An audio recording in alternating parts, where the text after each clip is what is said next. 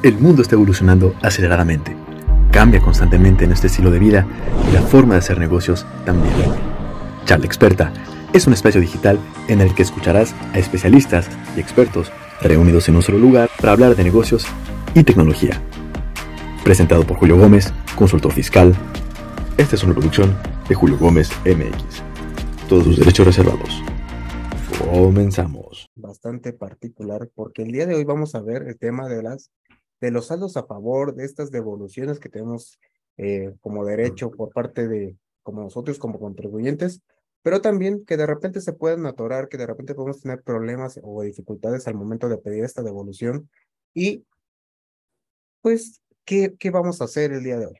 Para esto, para esto eh, quiero presentarles, y, es parte de, de, la temática, pues presentar a nuestro ponente el día de hoy.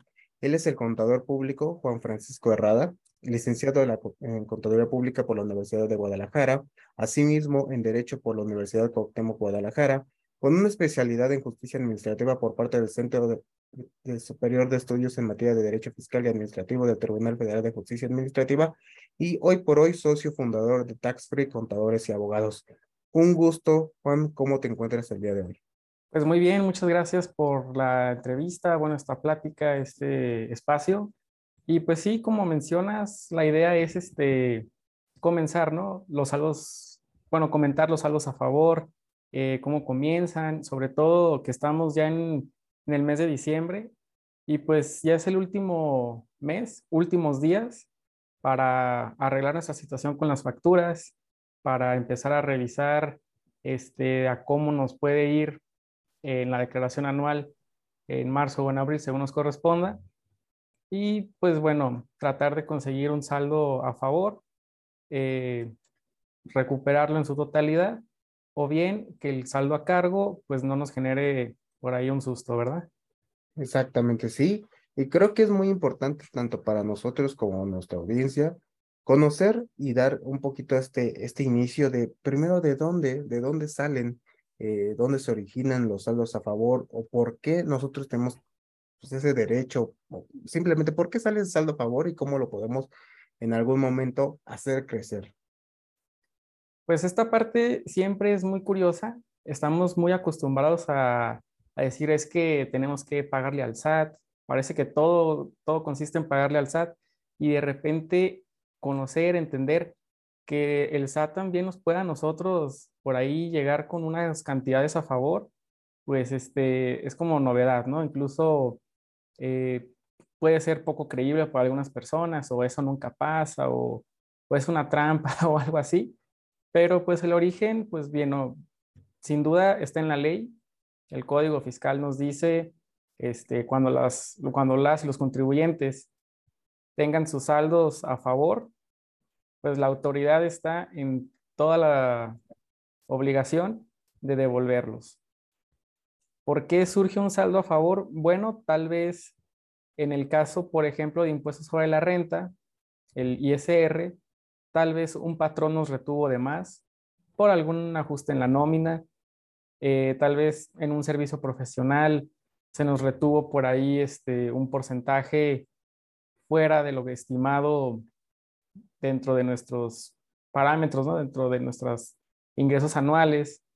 Este, esa retención superó por ahí un poquito las tablas del ISR, entonces ya tenemos como que ese, esas cantidades a favor, ¿no? Ya no en contra, ya lo pagamos a la mejor en el transcurso del año y pagamos de más.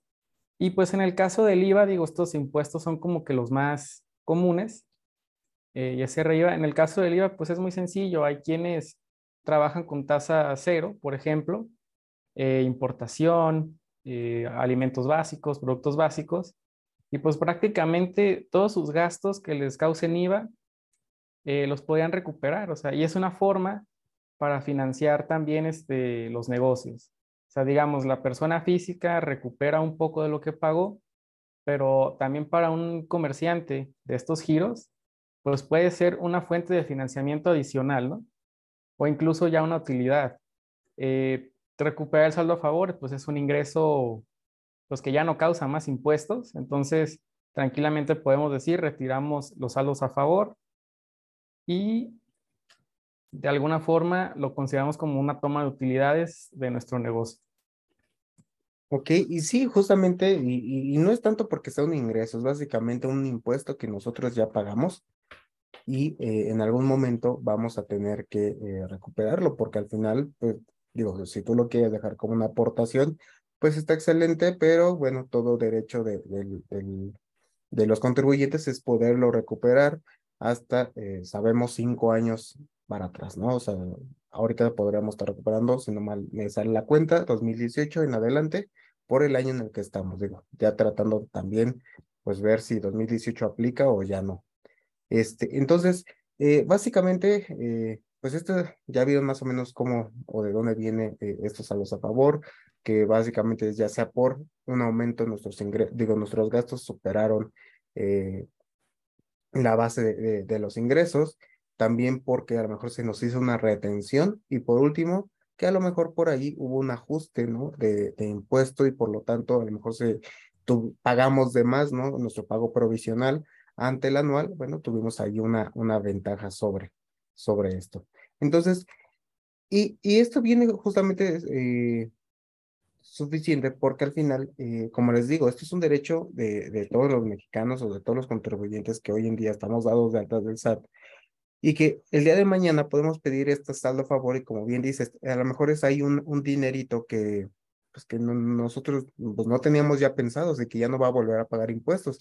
Entonces, yo creo que muchos nos conviene en algún momento, eh, pues tener, tener estos saldos a favor para en algún momento eh, poderlo recuperar, tener ahí el dinerito y sabemos por ahí eh, que viene para, para, para finales de, bueno, más bien para, para abril es cuando se presenta la declaración anual y por ahí en mayo, junio podemos estar teniendo ya nuestro saldo a favor. Entonces a lo mejor ahí estamos preparando para el 10 de mayo o para el, para el Día del Padre, ¿no? Con, con ese dinerito extra, pues poder llevar a, nuestro, a nuestros padres a, comer pues algo, algo rico. Pues sí, así es, o sea, es como una, una ganancia para nosotros como contribuyentes, pero pues también hay que entender de que al SAT pues ya no, les no le va a gustar esta idea, ¿no? El SAT está acostumbrado a cobrar, no a entregar dinero a los contribuyentes, y pues aquí es donde empiezan las situaciones las problemáticas que, que, pues vamos a tratar de comentar algunas de las más comunes, pero pues sí, no, o sea, no todo es miel sobre hojuelas, eh, la autoridad no va a estar contenta en darnos dinero, aunque sea nuestro, aunque esté pagado de más, este va a poner sus trabas, ¿no? Y ahí es en esa parte, pues, donde tenemos que estar preparados, donde tenemos que ser conscientes de, que es complicado, pero se puede lograr. Y a la autoridad pues hay que tenerle respeto, pero pues nunca demostrar miedo, nunca sentir que ellos tienen la última palabra, porque no es así, ¿no? Todos nos podemos equivocar, la autoridad también. Y pues finalmente existen pues distintas formas de llegar a un acuerdo con la autoridad, asumiendo quién tiene ahora sí que la razón respecto de los saldos, o pues si no, ya acudir a otras instancias, pues que nos puedan decir este, quién está en lo correcto y quién no, y en qué sentido va a pasar eh, con ese saldo, ¿no? Porque en caso de que hubiera un saldo a favor que no esté correcto, pues también presumiblemente ya nos estarían a nosotros como contribuyentes pues diciendo que estamos cometiendo un delito, ¿no? O sea, te estás acreditando saldos que no existen, eh, las deducciones, los gastos no existieron, el IVA no existió. O sea, un amplio, amplio panorama perjudicial que nos tiene preparada la autoridad en caso de, de, no asistir bien eh, a lo que ellos nos, nos comenten respecto de nuestra devolución.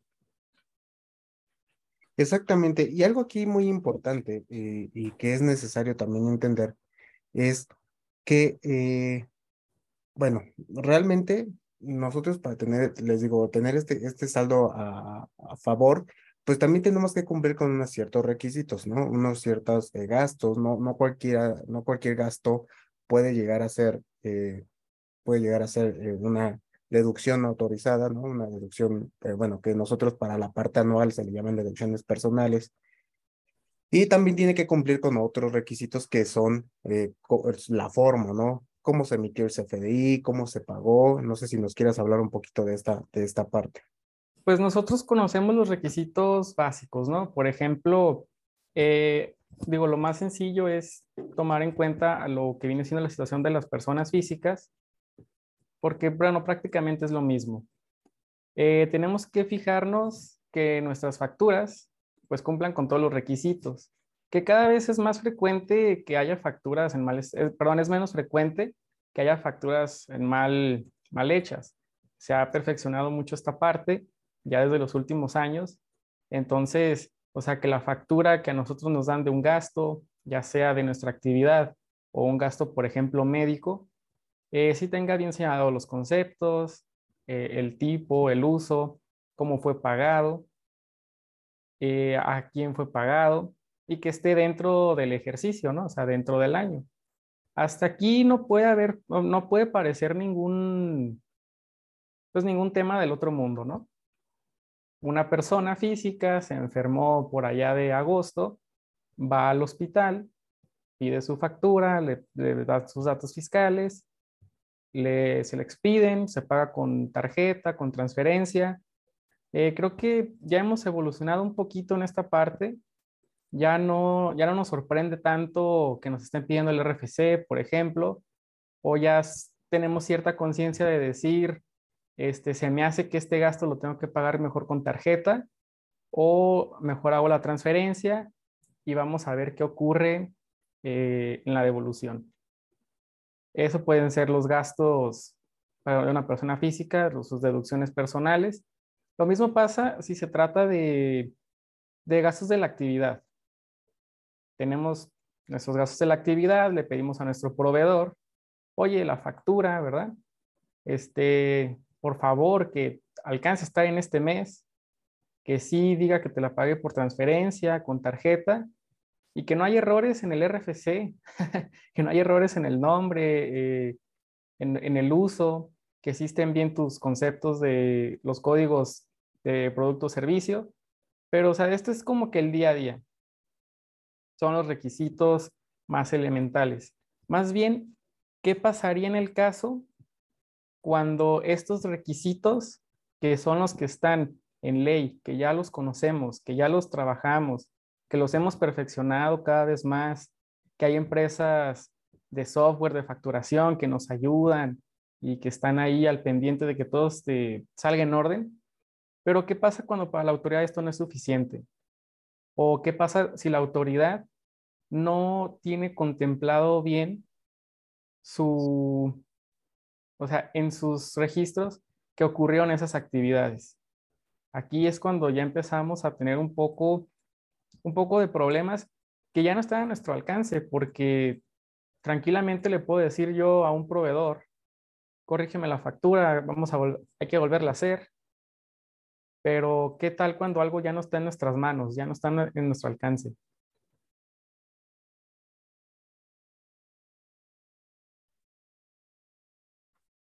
Por ejemplo, este, si te piden información adicional, ¿no? Este, fotos o el certificado médico. O sea, son temas que ya, ya pasan, pero pues ya los iremos comentando en esta, en esta plática. Ok, y, justamente aquí en la parte de la, de, eh, bueno, ya, ya hablamos un poquito de que hay ciertos requisitos, que hay ciertos gastos que por cierto, por si alguien es muy purista, los gastos que pueden estar utilizándose vienen en el artículo 151 de la ley del ISR, donde nos menciona, y por mencionar algunos, bueno, tenemos por ahí, perdón, eh, tenemos por ahí los gastos funerarios, los, bueno, los gastos de honorarios médicos, los gastos funerarios, los intereses reales, las pruebas por seguro, eh, no sé, por parte de la educación, colegiaturas desde preescolar hasta bachillerato, no sé, hay, diferentes, hay diferentes gastos que podemos estar utilizando que hoy en día, como bien mencionas, ya se nos quitó un poquito ese miedo de decir, oye, este, creo que esto lo tengo que pagar en, en, tarjeta para que sea deducible, porque ya empezamos a tener un poquito más de cultura fiscal. Lamentablemente, ante, anteriormente, eh, teníamos esa, esa limitación que tal vez eh, pues las personas no sabían que efectivamente ya que la fiscalización ha, incrementado y que esto nos ha hecho pues ser un poco más eh, dinámicos en cuestión de, de, impuestos.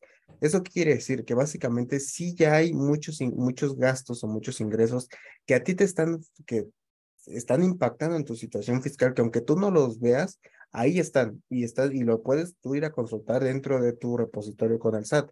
Digo, vas a necesitar una contraseña o lo que le llamamos la CIEC o también tu e-firma, ¿no? Que tienes que ir a tramitar ante las autoridades. Y esto más allá de, de, de, de ponerte como en, los pelos en punta, de, de, tener miedo, pues te va a ayudar a una situación, a que puedas empezar a incrementar un poquito ese, ese nivel, ese nivel de ingresos, se puedas alcanzar a lo mejor créditos más grandes, que puedas en algún momento tal vez eh, tener eh, alcance a ciertos mm, a ciertos beneficios, ¿no? Entre ellos, por ejemplo, como les digo, los, créditos, los créditos al final cuando tú sacas una tarjeta de crédito, si bien checan tu buró eh, crediticio, si bien checan a lo mejor los antecedentes con otras tarjetas de crédito, también lo que van a checar es cuánto hoy en día estás generando, si quieres sacar un coche, bueno, también van a revisar todo tu, tu situación fiscal. ¿Por qué? Porque para ellos también es riesgo, ¿ok? Entonces hay que entender una cosa, que eh, hay una mayor fiscalización no quiere decir que hay que tenerle miedo a la autoridad. Digo, tenemos que estar dentro de los límites, estar declarando en tiempo y forma. Digo, yo sé que a lo mejor va a haber un gasto por ahí que, bueno, no es un gasto, es una inversión, pagarlo a un contador para que me ayude con mi, con mi situación financiera eh, y demás, pero al final, digo, sí son flujos que a lo mejor vamos a tener eh, unas cargas que vamos a tener adicionales, pero por el otro lado, si lo vemos a comparación, pues también nos va a dar muchos, como les decía, muchos, muchos beneficios, entre ellos llegar a créditos, llegar a comprar coches, a comprar casas o que se te den este tipo de, de, beneficios mucho más rápido que a lo mejor una persona que no ha estado cumpliendo con el SAT, porque al final es un riesgo. Como les digo, hay ciertos ingresos que ya por, por la operación se te están facturando. Por ejemplo, si tú haces una nómina, automáticamente tu nómina está facturada, o por lo menos el, el patrón tiene la obligación de, de, facturar, ¿no? O sea, tiene la obligación de, de hacer tu timbrado de nómina sin, eh, pues, sin, sin excepción. Si por ahí tenemos a lo mejor ciertos intereses porque nuestro banco nos está dando eh, eh intereses por eh, por, por, productos financieros o por la misma inversión que tienes en tu banco, bueno, pues el banco te va a estar haciendo tu mismo CFDI o tu factura sobre estos intereses que estás ganando, que al final van a corresponder con un impuesto, pero, eh, pero al final ya, ya lo tienen, ¿no? O sea, no, no es como que te puedas esconder. De igual forma, si a lo mejor, a lo mejor alguien un poquito ya más, más adentrado, más avanzado, está invirtiendo en acciones, pues también va a tener esa fiscalización porque las, las casas de bolsa van a tener que estar eh, haciendo la retención y eh, con esto el comprobante de, de, pues, de, que están enterando tu retención, de que te están eh, dando a cabo o cómo, cómo jugaron los impuestos con tus ganancias sobre estas acciones. Digo, de aquí pueden haber muchas cosas y no, no, no me quiero expandir, pero hoy en día ya la fiscalización ha crecido tanto que ya no necesitan como tal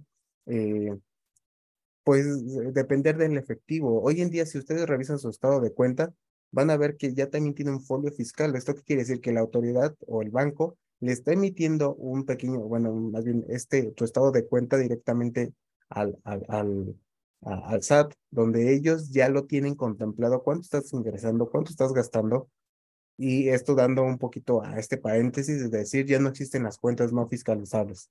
¿No? ¿Por qué? Porque muchos piensan todavía que de repente, ah, bueno, pues me voy a meter cierta cantidad a mi cuenta no fiscalizable, ¿no? Yo hoy en día, cualquier cuenta que ustedes abran, donde ustedes tengan su dinero digital, hay una cuenta, es una cuenta fiscalizable, es una cuenta que la, autoridad puede retener. Y como les digo, pues estos gastos van a estar ayudándonos, ¿no? Estas deducciones autorizadas van a estar ayudándonos a empezar a impactar directamente con nuestro, eh, con nuestro impuesto y en algún momento podemos tener estos saldo a favor. Pero vamos, vamos a comenzar con, con, con, a lo mejor ejemplos que nos hacen falta, ¿no? De cómo podemos estar previniendo que nos vayan a rechazar. ¿Cómo, cómo podemos prevenir, Juan, que nos vayan a rechazar este saldo a favor?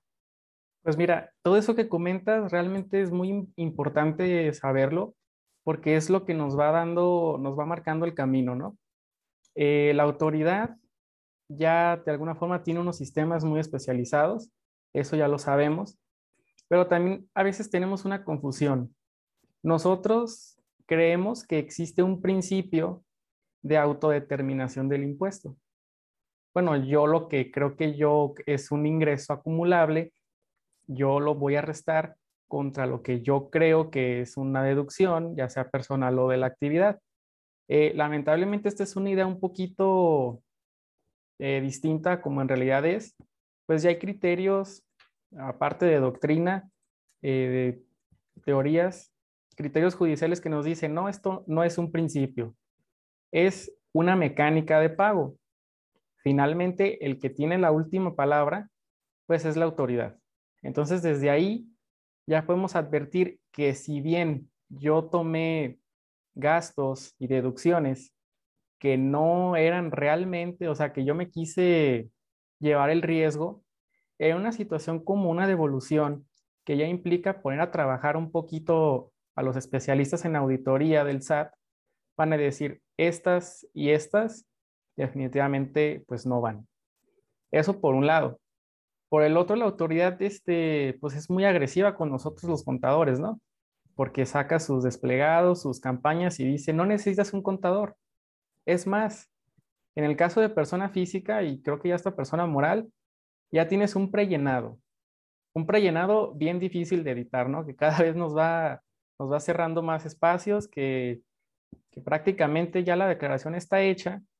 Te dice, no, mira, es muy fácil. Está ya todo cargado lo que nosotros creemos que es, lo que tú dijiste que más o menos creímos que tenía que ser, ya está precargado, le das siguiente, le das siguiente, siguiente, pides tu devolución, apuntas tu clave interbancaria y te esperas que creo que tres, de tres a cinco días si lo haces los primeros días de abril, ¿no? Si haces el primero de abril, más o menos el SAT te dice antes del día 10, tienes tu devolución. Pero pues, ¿qué pasa? Que no estuvimos asesorados, no sabemos si toda esa información es correcta, la que se precargó. O sea, no, no hay nada que nos diga que es cierto. Y es muy curioso porque estos prellenados los revisa la misma autoridad y te dice, tu declaración está mal. Tienes que intentarlo nuevamente, pero ahora este, ya no por el sistema automático.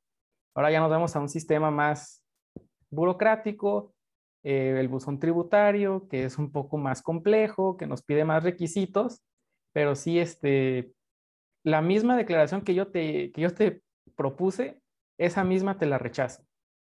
O sea, esta es una realidad muy común y esto, como lo comentas, pues viene de, pues de que al final no tuvimos como que este orden, esta organización de, de distinguir bien nuestros gastos, nuestras deducciones y de revisar si están bien en el portal y también nos dejamos llevar porque la misma autoridad nos dijo, no necesitas a nadie que te ayude. Tú vas a llegar al portal, le vas a dar siguiente, siguiente, siguiente, y en cinco días vas a tener una devolución.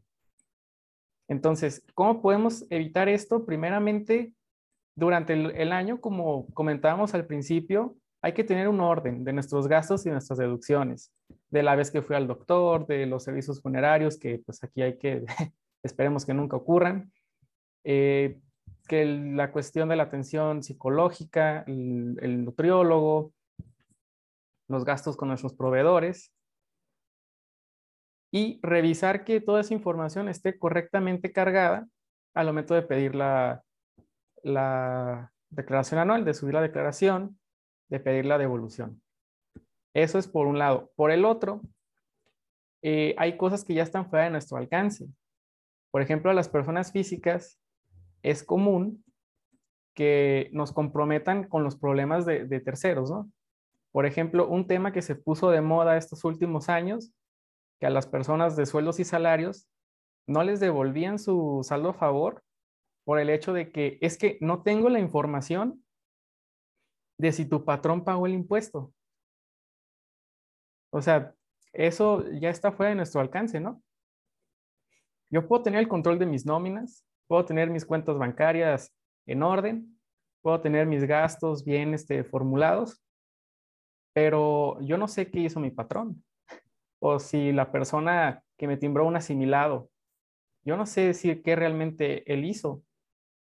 Yo solo sé que la factura, la nómina, pues el comprobante decía 10 mil pesos y al final nada más me llegaban 7.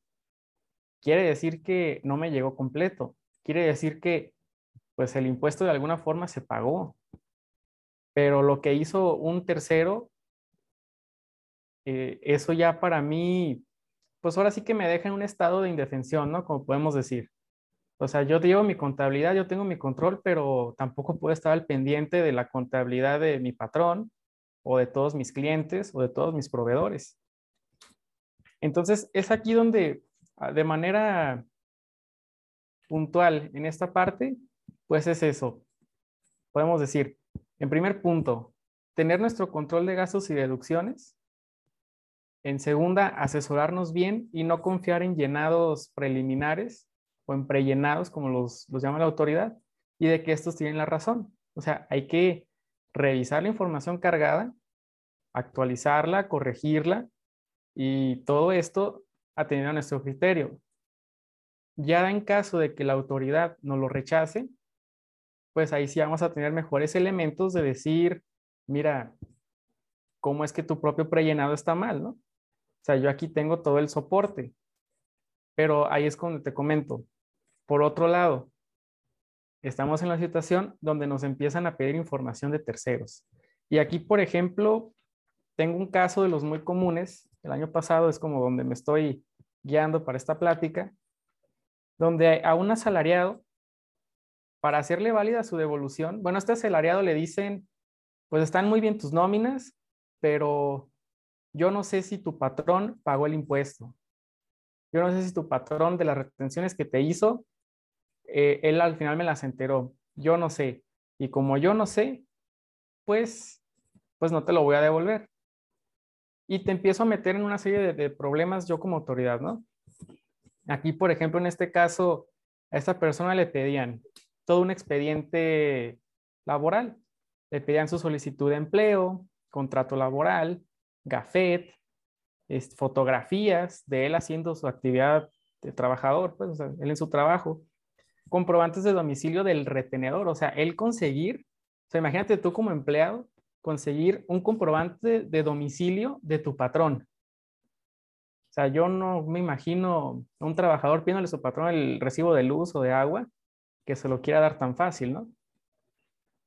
Nóminas, estados de cuenta y bueno, por mencionar algunos, fotografías, nombres de los jefes, pero no solo el nombre, ¿no? Nombre, CUR, RFC de tu jefe inmediato, o sea, una serie de situaciones tan complicadas donde tenemos que defendernos ya de otra forma. O sea, ya no basta solamente tener lo que nosotros creemos que es, ni de criterios legales o fiscales, de decir es que esta deducción sí es buena, no, no, o sea, sí es buena, pero yo no sé si el, si, por ejemplo, si tienes un seguro de gastos médicos, o sea, sí, la factura está bien, pero fíjate que eh, la aseguradora me dijo que ese año no tuvo ingresos y tú me dices que sí le pagaste. Entonces, pues como yo no sé, pues yo no te regreso tu dinero, ¿no? Qué, qué situaciones tan, tan extremas.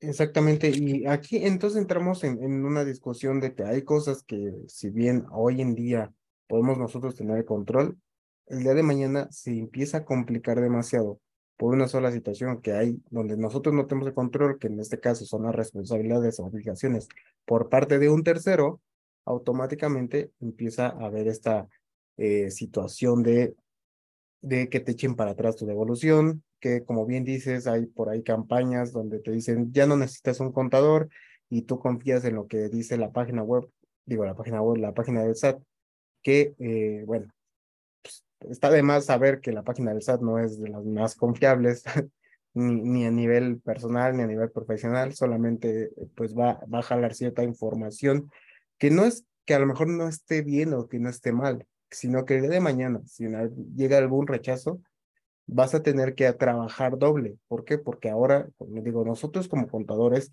lo que nosotros tratamos de hacer es no solamente llegar y de ponerle siguiente, siguiente, siguiente.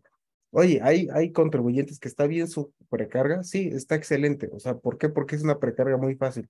Pero si de repente por ahí nos empezamos a dar cuenta que hay errores y demás, y nosotros le enviamos, y nosotros como contadores, pues parte de nuestro servicio profesional es darnos cuenta si lo que está ahí precargado está bien o en su caso está mal y, y cómo lo vamos a tener que reparar, ¿no? Dar un planteamiento preventivo.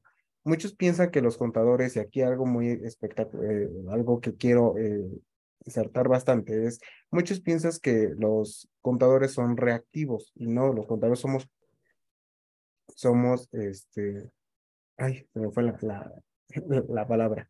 O sea, básicamente no somos reactivos en cuestión de que vamos a trabajar una vez el problema, vamos a prevenir, vamos a, somos preventivos, vamos a, a, ver cómo la autoridad nos puede determinar si es procedente o improcedente cierto trámite, ¿no? No solamente se trata de hacer las cosas por hacerlos, y, y, por eso es que es tan importante que se asesoren. Yo sé que puede ser una carga adicional, puede ser una carga administrativa, económica extra, pero al final, muchas veces Hoy en día, si tú lo haces por tu propia cuenta y puede ser que te salga bien, perfecto, ya tienes tu devolución.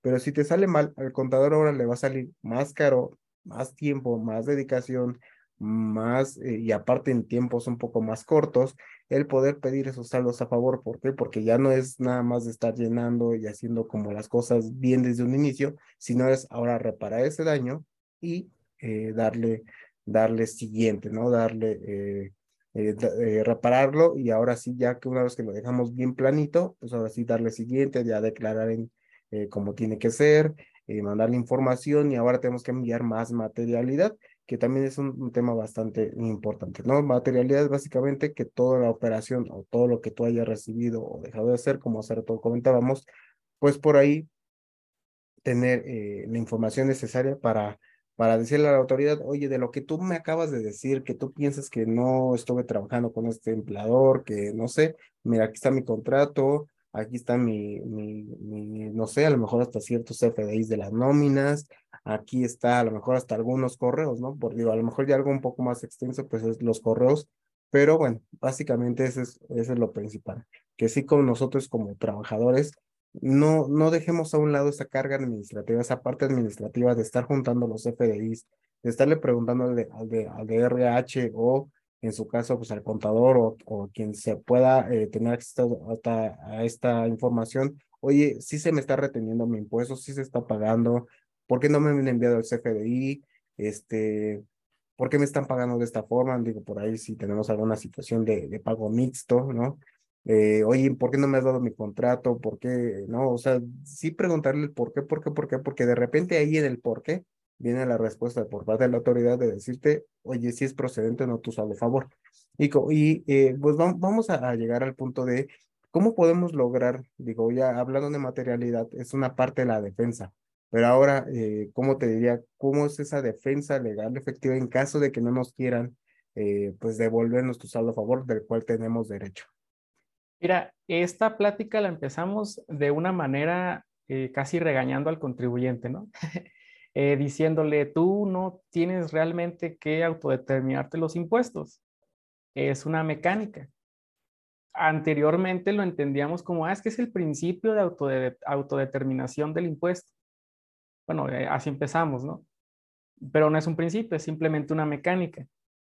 Pero también la autoridad tiene sus errores por ejemplo, así como nosotros creemos esto, la autoridad tiene un principio, bueno, ellos dicen que es un principio, en realidad no lo es, que es la simetría fiscal. ¿Qué es la simetría fiscal? Bueno, que el ingreso que yo deduzco, tú acumulas, que el IVA que yo acredito, tú trasladas, que a mí me retienen, pues tú enteras, ¿no? Para la autoridad la simetría fiscal es muy importante pero sin embargo ya hay criterios y más que criterios, pues son criterios basados en la, basados en la lógica. Como un tercero, o sea, bueno, como yo como contribuyente voy a estar al pendiente de lo que está haciendo el tercero. Eso no me corresponde a mí. Eso, eso vulnera su privacidad, su confidencialidad. O sea, no es como de que tengo que estar al pendiente de las cuentas y de las contabilidades de todos.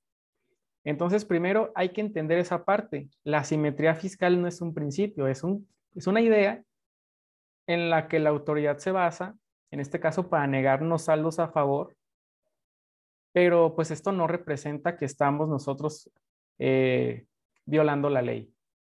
O sea, yo tengo una nómina de 10 mil pesos, me dan una hoja con timbrada, que es mi CFDI, y al final me depositan 7 mil y dicen que 3 mil se entregaron de impuestos. Lo que hizo el patrón yo ya no lo sé y no está a mi alcance. Entonces, mientras yo pueda demostrar mi, pues ahora sí que, que el comprobante es vigente, mi relación del trabajo, pues lo demás ya no, ya no me lo puedes pedir a mí. O sea, él, la autoridad al final sí puede ir con el patrón y preguntarle qué está pasando con tus retenciones, pero no es motivo para negar una devolución. Primero hay que, hay que entender esta idea, porque lo que pasó en estos últimos años, dos, tres años, es que los patrones se metieron en problemas con los empleados por esto mismo. Es que yo, ¿por qué te tengo que dar mi información? Es que yo sí los pagué. Es que no andes diciendo, o sea, es un desprestigio para mi empresa que mis empleados anden en la calle diciendo que su patrón no paga los impuestos cuando sí los pagué, pero la autoridad no ha cruzado bien esa información, no lo ha actualizado, o sea, se empezó a hacer una serie de situaciones de, este, de esa naturaleza, donde quién es el malo, el patrón, el trabajador, y pues la autoridad riéndose, ¿no? Mientras ellos se pelean, yo no devuelvo saldos y empiezo a decir que hay un principio de simetría fiscal y que si no se respeta, se está violando la ley. Bueno, esto es completamente erróneo. Eh, mientras nosotros podamos acreditar esto, no hay por qué esperar a que las demás personas cumplan sus obligaciones si nosotros las estamos cumpliendo. Y el SAT pues no nos puede requerir las obligaciones que no son nuestras. Y esto es contestando ya la siguiente pregunta. Efectivamente, la autoridad nos puede requerir información e información adicional, pero siempre y cuando sea nuestra. O sea, yo con todo gusto, SAT, te enseño mi contabilidad, te enseño mis nóminas, mis estados de cuenta, pero pues yo no voy a poder conseguir las declaraciones de mis patrones, las de mis proveedores, las de mis clientes. O sea, eso está fuera de mi alcance. Y además, ¿qué información de la que me está solicitando es realmente idónea y no es excesiva? Porque ¿qué pasaba también, no? Por ejemplo, en este caso de, de los gafets, las fotos, contratos, de que al final este, el trabajador metiéndose en mil problemas conseguía todos estos documentos, se los presentaba al SAT y el SAT le decía, mira, están bien, pero no me termina de convencer que exista una relación patronal porque no estoy seguro si el patrón pagó los impuestos o no. O sea, ¿por qué? Y finalmente esta información es excesiva. Por ahí, para entrar un poquito más en detalle, el artículo 22 del Código Fiscal nos puede decir este, que el SAT nos va a requerir información en caso de una devolución, pero esta no puede ser excesiva. Y también tiene que ser en relación a lo que está solicitando. O sea, una fotografía, un comprobante de domicilio, ¿es realmente prueba para una relación este, laboral? Eso me va a decir si realmente se pagó un impuesto y eso es el tema de las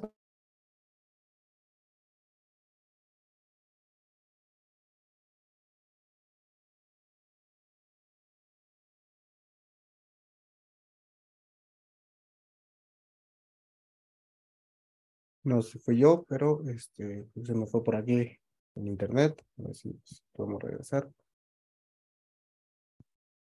Pero hasta aquí, bueno, pues básicamente ya, ya vieron toda eh, la situación con el, con el SAT se ha complicado demasiado por el paso del tiempo, porque al final empieza a haber esta situación de que el SAT mismo eh, pues no quiere reconocer las obligaciones de otras personas, las está poniendo como, como nuestras, y aquí empiezan las eh,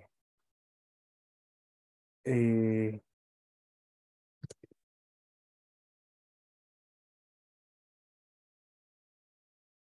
las está poniendo como obligaciones nuestras y eh, bueno, pues simplemente,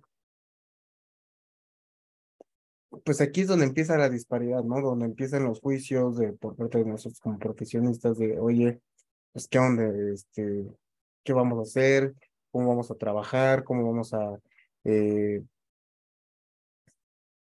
este, este, ¿cómo, cómo le vamos a ganar? Adelantarnos al SAT, porque hasta incluso esto ya es parte del contador. ¿Cómo me voy a adelantar al SAT para que no nos la rechace, para que no diga eh, toda esta situación? Entonces, la parte de la materialidad comienza a ser un tema bastante, bastante interesante. ¿no? Entonces, hasta aquí, eh, bueno, si tiene alguna, alguna pregunta, la seguimos contestando. Pero, eh, bueno, básicamente seguimos aquí en, línea esperando que llegue el trabajador. Eh, por último, y eh,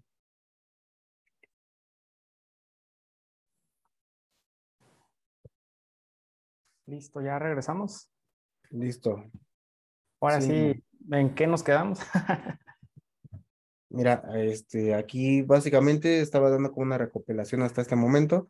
¿Qué te parece si, eh, bueno, nos vamos si quieres a la última pregunta que tenemos por ahí pendiente de qué hacer y qué no hacer para, eh, pues para que se nos facilite la, la devolución de impuestos?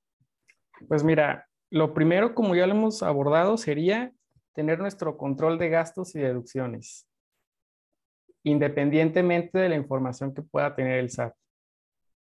Eh, en segundo punto, no confiarnos en los prellenados revisarlos y saber si está bien la información que, que ahí están precisando, si hay que agregar, si hay que quitar y si está en orden. Y ahora sí, ya en base a esto, pues esperar ¿no? la resolución de la autoridad.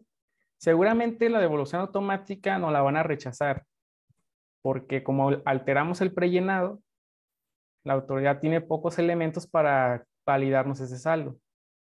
Entonces, pues no hay que perder la fe, no hay que tener miedo y pues hay que presentarla ahora sí que de manera ordinaria, ¿no? Que es por buzón, una solicitud, por buzón tributario y esperarnos ahora sí los plazos.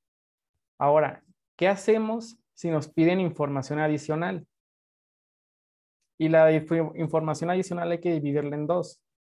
En la que es excesiva para nosotros, por ejemplo, estados de cuenta de todas nuestras tarjetas de crédito, eh, fotografías, cafés. O sea, esa es, información excesiva. Hay que clasificar lo que nos están pidiendo y la otra es la información ajena, que no nos corresponde.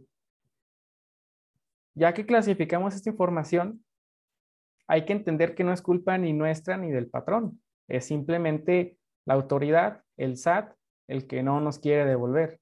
O sea, que, esto, que esta solicitud no sea motivo de controversia entre nosotros. Hay que entender que la autoridad está haciendo su trabajo para no devolver. Ahora, si, encontramos dentro de la información, o sea, más bien dentro de la solicitud de información, este tipo de situaciones, tanto excesiva y ajena, pues es simplemente no contestarlas. O sea, yo no me voy a entretener en pedirle a mi patrón toda su información contable porque lo más seguro es que me voy a tardar más del plazo que me da la autoridad y al final no la voy a tener. Y lo que es ajena y lo excesivo, pues a veces es imposible. O sea, es que yo no tengo fotos. O cómo me acreditas que la foto sí es del día o del año pasado. O sea, no hay que perder tiempo en esto. Si la autoridad nos está pidiendo información, hay que distinguir cuál sí es necesaria para el trámite de devolución y cuál no, y aportar lo que, únicamente lo que es necesario. Los FDIs, eh, los, los comprobantes de facturas, de gastos médicos, por ejemplo, deducciones personales, comprobantes de nómina, o sea, esta parte. Y ya al enviar esto, tenemos que entender que nosotros ya estamos haciendo lo correcto. ¿Qué sigue? Pues al SAT te va a decir, te faltaron estas dos, ¿no? La excesiva, bueno, no, obviamente no lo va a decir con estas palabras. A decir, faltó la información este, de tus fotos trabajando y en la posada de Navidad con todos los trabajadores y tu patrón. Y aparte, faltó que mandaras la contabilidad de tu patrón. Si el SAT nos responde en este sentido, pues ahora sí lo que ya sigue es promover un medio de defensa. Para esto, pues hay dos, ¿no? existe el recurso de revocación, y existe pues ahora sí lo que es el juicio de nulidad, juicio contencioso. Ello en el recurso de revocación es el más amistoso, se presenta igual en línea en la página del SAT, donde el superior jerárquico del auditor que me negó la devolución va a revisar toda la situación y me va a decir, ah, mira, ¿sabes qué? Lo que dice el contribuyente es cierto, él jamás te va a poder dar la contabilidad y los pagos de impuestos de su patrón o es imposible que te mande fotos. Entonces, precisamente lo que hace este medio es de que en menos de tres meses te solucione esa controversia a tu favor. Digo, esa es como que la más, este, lo más ideal, lo menos conflictivo y lo más rápido. O sea, hice mi declaración, la primera, me niegan la devolución automática, hago la segunda, eh, me piden información adicional, dentro de esta información adicional hay excesiva y ajena, yo comparto todo lo que yo tengo a mi alcance y por la demás no me preocupo. En teoría, el auditor del SAT lo que me tiene que decir es, bueno, con esto me es más que suficiente. Ahí va la devolución. En caso de que no, pues bueno, vamos a promover el recurso de revocación para decirle a tu superior jerárquico, o sea, al que está arriba de ti, que diga si lo que estás haciendo pues está bien. Este recurso pues este, es ante la misma autoridad y es el más rápido, porque el mismo código fiscal marca que no debe durar más de tres o cuatro meses. Ese sería el primer medio de defensa.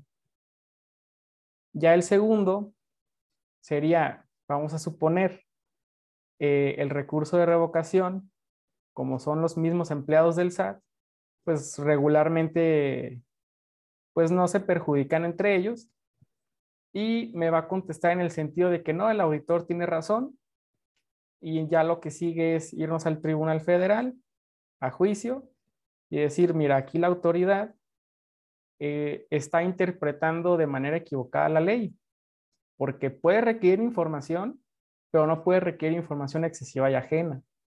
O sea, tiene sus mismas, sus propias limitantes. Está diciendo que hay un principio de simetría fiscal, pero pues eso es un rumor nada más, es una creencia, no es este, una obligatoriedad entre que mi patrón y yo tengamos que tener cierta armonía en nuestras propias cuentas. Exactamente. Y aquí con esto, pues vamos empezando a, ver que hay diversas formas de poder darle frente al SAT. Entre ellos, pues uno de los más fáciles. Vayan, sí, vayan teniendo esta cultura de ir guardando sus operaciones, o sea, mensajes, este, mensajes, perdón, correos, eh, los FDIs, los estados de cuenta, comprobantes de pago, o sea, todo lo que puedan ustedes eh, en su parte interna ir guardando. Y va a haber otras cosas que ustedes no, no se van a meter, pero para eso ya empiezan a, a ver situaciones por aquí de decir, oye, voy a contratar yo un abogado porque a lo mejor mi saldo a favor es bastante alto.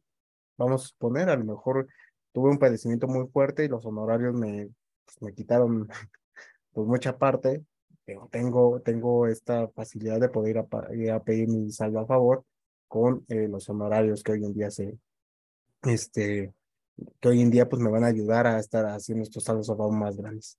Entonces, este, pues hasta aquí espero que eh, la, la, idea general de, de, este, de este curso, de, bueno, de este, de este eh, podcast, les esté sonando coherente, ¿no? De ir guardando información, eh, no le tengas miedo al SAT, o sea, hay muchos medios de defensa contra el SAT. Y la tercera, que es algo que les, les recomendamos y por ende empieza a ver esta situación, por eso echarle la experta, porque para eso estamos hablando con alguien que eh, tiene conocimiento en materia que puede ayudarlos en algún momento a, a defender cualquier situación conforme al SAT o darle los diferentes mecanismos, diferentes caminos que vamos a tener que seguir para en algún momento, si se llega a una situación eh, conflictiva con el SAT, en el caso, pues Juan pueda llegar y decirte, mira, podemos hacer esta forma, podemos irnos por este medio, ¿no? Ya sea revocación o simplemente una aclaración mediante el SAT, eh, o meter una, una, una, un saldo a favor a través del, de la FED, ¿no? De una, una, solamente la devolución manual, que es mandar cierta información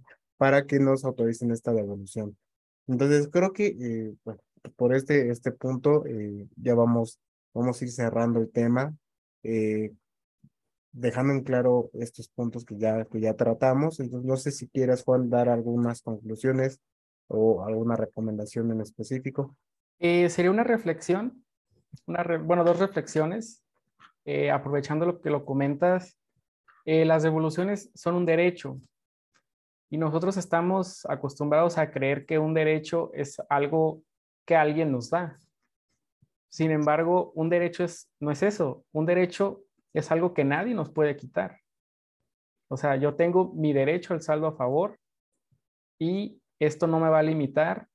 Tú no, tú no lo puedes limitar como autoridad y se puede pelear hasta las últimas instancias.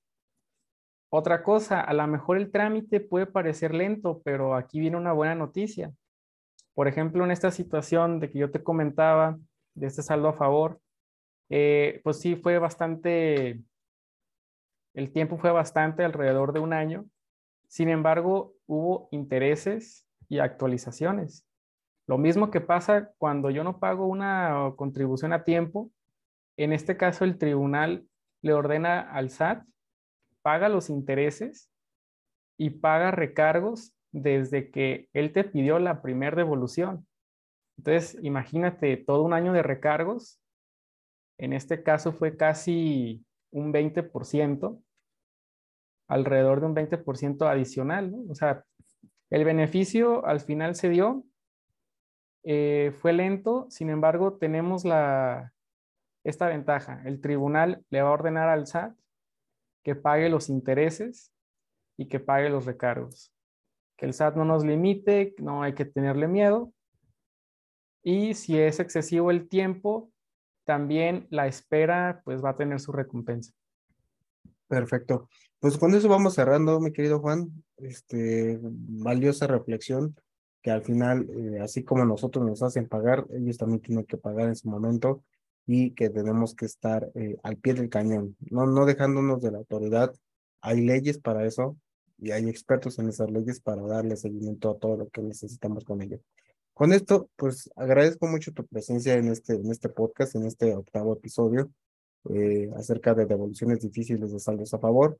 Eh, espero que sea la primera, pero no la última intervención que tengas con nosotros. Y, por lo tanto, este, pues muchas gracias a todos nuestros eh, escuchas que eh, hoy en día ya sea que nos estén viendo de forma en vivo o en el podcast a través este, de las diferentes plataformas. ¿Dónde te podemos encontrar, Juan? Este, tenemos una página en Facebook, Tax Free Contadores y Abogados. Por ahí ya va a aparecer en, en tu publicación de este video en vivo. Eh, tenemos oficinas en Guadalajara, enfrente de Ciudad Judicial, bueno, en Zapopan. Y pues bueno, más que nada esos son los medios de contacto, página de internet. Y pues ahí estamos para lo que se pueda necesitar, para servirle, para ganarle al SAT, para recuperar lo que nos corresponde. Porque no nos lo pueden negar, no se lo pueden quedar ellos.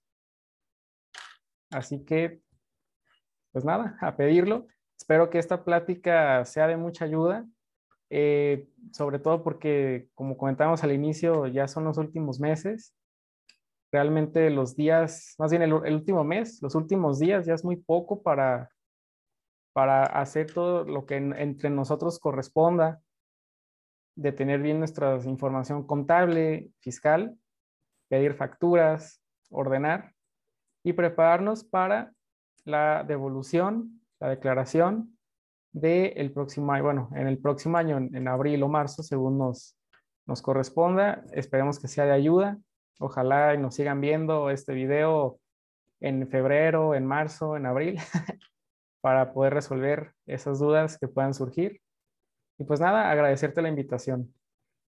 No, gracias a ti, mi querido, mi querido Juan. Este, bueno, por ahorita vamos